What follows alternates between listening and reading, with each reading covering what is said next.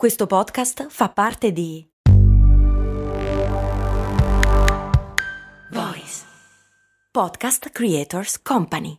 Mom deserves the best, and there's no better place to shop for Mother's Day than Whole Foods Market. They're your destination for unbeatable savings, from premium gifts to show-stopping flowers and irresistible desserts. Start by saving 33% with Prime on all body care and candles. Then get a 15-stem bunch of tulips for just $9.99 each with Prime. Round out Mom's menu with festive rosé, irresistible berry chantilly cake, and more special treats. Come celebrate Mother's Day at Whole Foods Market it. Bentornati su Brandy, miei cari amici curiosi che aspettate questo momento per avere una bella curiosità da raccontare in ufficio. Vero? Vi ho peccato. Questa mattina, guardando il calendario, mi sono reso conto che il giorno dopo al solstizio di primavera, quindi oggi se state ascoltando questo episodio il 22 marzo, si celebra l'elemento singolo più importante sulla faccia della Terra oltre all'ossigeno ovvero l'acqua. Non vi devo certo raccontare io dell'importanza che ha l'acqua per il nostro organismo. Oggi andremo a raccontare una storia diversa, andremo ad indagare un altro aspetto di questo elemento, il suo valore sul mercato, con una particolare riflessione sull'acqua nelle bottiglie di plastica. Come ormai da nostra tradizione riavvolgiamo il nastro della storia cercando di capire dove questa pratica molto poco ambientalista ha avuto inizio.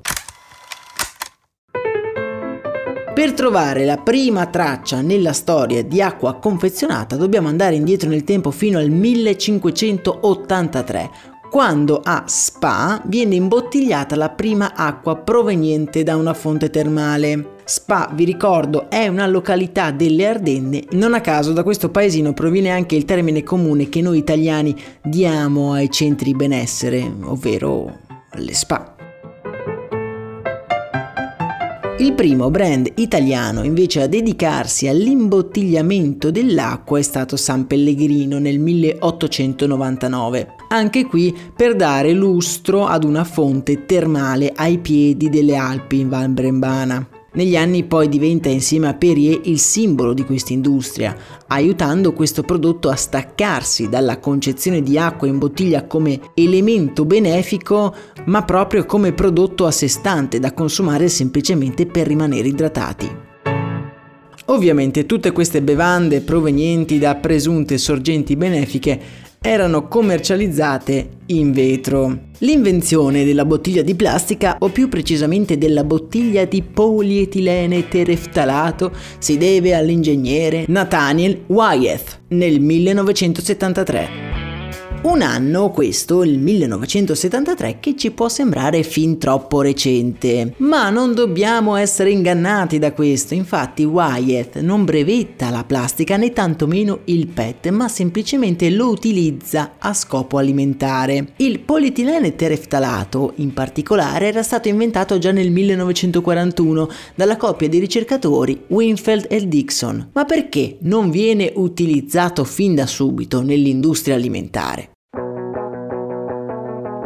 Ancora negli anni 60 tutte le aziende di bevande erano costrette a confezionare i propri prodotti in bottiglie di vetro e non in quelle di PET, che ricordiamolo era già presente sul mercato. A inizio degli anni 70 il nostro Nathaniel, aprendosi una bottiglia di Coca-Cola, si domanda il motivo per cui non venga utilizzata la plastica, già presente sul mercato e di gran lunga più leggera ed economica. Questo dubbio gli rimane finché non lo scopre a sue spese un'estate, quando stanco di dover andare a riportare le bottiglie di vetro come vuoto a rendere, prende un flacone vuoto di detersivo, che all'epoca era venduto in confezione di plastica, lo riempie di ginger ale frizzante e siccome è estate e lui il ginger ale lo vuole bello fresco, decide di metterlo in frigorifero. Come capita spesso in questi casi, il nostro protagonista viene distratto dalla vita e si dimentica la bottiglia nel freezer. Si mette a dormire ignaro di quello che stava per succedere nella sua cucina. A causa dell'anidride carbonica, il flacone si gonfia a dismisura finché, data la grande pressione, non produce una detonazione devastante inondando il frigo della dolce bevanda. La mattina successiva, mentre Nathaniel è chino sul pavimento che cerca di raccogliere il liquido, si ritrova a pensare che effettivamente il materiale utilizzato per il flacone, ovvero il polipropilene, non era adatto a resistere alla pressione dell'anidride carbonica. Ma lui conosceva un materiale che era perfetto a questo scopo, il PET, le cui fibre potevano essere allungate.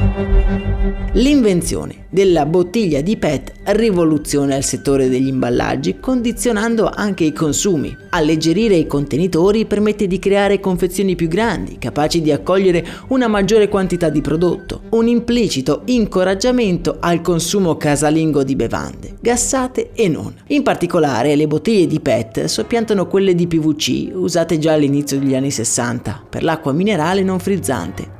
Il PET è decisamente più resistente e anche più sicuro. In poco più di 40 anni di distanza le bottiglie di plastica per bevande hanno invaso il mercato, le nostre case e purtroppo non solo. La plastica monouso è considerata la maggior responsabile dell'inquinamento dei mari e delle stesse riserve d'acqua. E più ci penso, più mi rendo conto che l'acqua in bottiglia nei paesi occidentali ha completamente perso di senso se avere una bottiglia sigillata e ufficialmente potabile in certe zone del mondo può salvarti la vita, alle nostre latitudini comprare una bottiglia di acqua naturale è un processo completamente antieconomico. Fateci caso, L'acqua è una delle pochissime, se non l'unica cosa che siamo disposti a comprare anche se nel 99% dei casi potremo averla gratis, semplicemente aprendo il rubinetto di casa. A livello di sicurezza, sempre escludendo casi limiti, l'acqua presente nei nostri rubinetti è generalmente più controllata e sana rispetto a quella in bottiglia, che molto spesso rimane chiusa in casse o costretta a fare lunghissimi viaggi. Possono passare anche diversi anni da quando viene imbottigliata controllata e quando finisce nelle nostre mani. L'acqua nel rubinetto invece è controllata anche diverse volte alla settimana. Bere l'acqua in bottiglia è la normalità per tantissime persone in Italia, quando in realtà dovrebbe essere vista come una soluzione, non so, di emergenza, quando quindi non si può proprio farne a meno. Il trend delle bottiglie riutilizzabili negli anni ha cambiato un po' le abitudini di molti cittadini, soprattutto dei più giovani. Sarebbe interessante però capire se effettivamente tali bottiglie sono ecologicamente più accettabili. E se sì, dopo quanti utilizzi lo diventano? L'unica ricerca sensata che sono riuscito a trovare a riguardo è una ricerca nella quale l'MIT eh, di Boston ha definito che in media dobbiamo riempire almeno 30 volte la nostra borraccia prima di aver ammortizzato il suo impatto ambientale mm, a confronto a quelle realizzate in PET. Quindi dobbiamo pensarci bene prima di comprarci una nuova borraccia, se poi non la utilizziamo abbiamo fatto più danni che prendere una cassa intera di bottiglie di plastica. Ovviamente è un argomento complesso che potremo andare ad approfondire nelle prossime puntate e voi la prossima volta che vi capiterà di prendere in mano una bottiglia di plastica ricordatevi che dovete ringraziare un ingegnere assetato che voleva solo gustarsi del fresco ginger ale. Per oggi è davvero tutto, io vi ricordo che per non perdere nessuno degli episodi di Brandy io vi consiglio di iscrivervi al canale podcast. Noi infatti ci sentiamo domani per un nuovo episodio, io vi auguro una buona giornata, un saluto da Max Corona.